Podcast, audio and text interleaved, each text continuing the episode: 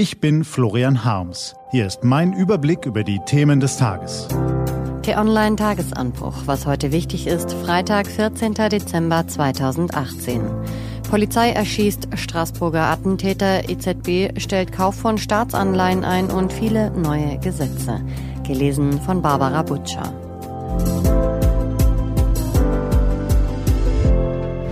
Was war? Polizei erschießt Straßburger Attentäter.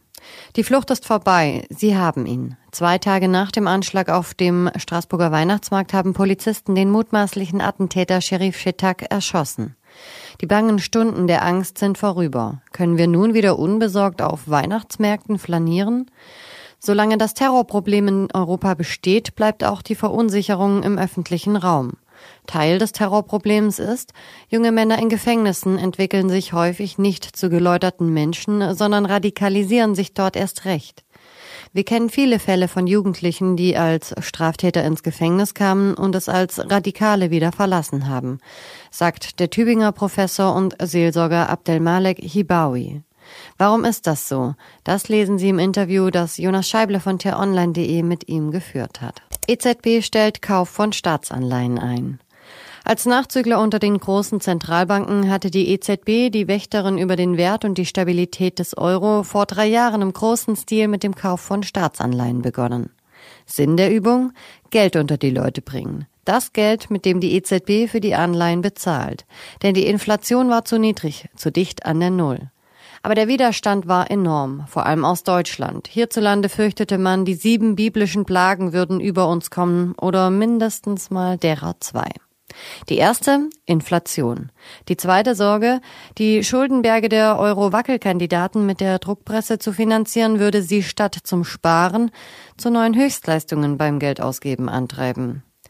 Jetzt aber klappt die EZB auf weiteres Schuldenshopping verzichten zu können und stellt ihre Anleiheneinkäufe zum Jahresende ein. Und wir stellen fest, das Instrument hat sich nicht so schlecht geschlagen. Vermutlich wird es in künftigen Krisenzeiten sogar erneut aus der Werkzeugkiste geholt. Was steht an? Auf die online.de geht's heute auch um diese Themen. Heute ist großer Gesetzestag. Am Morgen verabschiedet der Bundestag mit der Mehrheit von Union und SPD das gute Kita-Gesetz. Es soll mehr kostenlose Kindertagesstätten für Geringverdiener sowie die Anstellung von mehr Erziehern ermöglichen. Der Bundesrat befasst sich außerdem in der letzten Sitzung des Jahres mit mehreren Gesetzen der Großen Koalition, darunter die verschärfte Mietpreisbremse, mehr Weiterbildung, höhere Pflegebeiträge, Maßnahmen gegen Dieselfahrverbote, Entschädigungen bei Flug- und Zugverspätungen sowie das verschobene Verbot der betäubungslosen Ferkelkastration.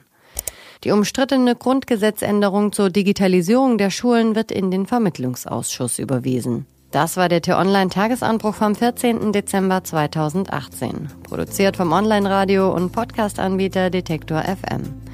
Morgen gibt's den Tagesanbruch am Wochenende mit dem Rückblick auf die wichtigsten Themen der Woche und dem Ausblick auf das, was kommt. Ich wünsche Ihnen einen frohen Tag. Ihr Florian Harms.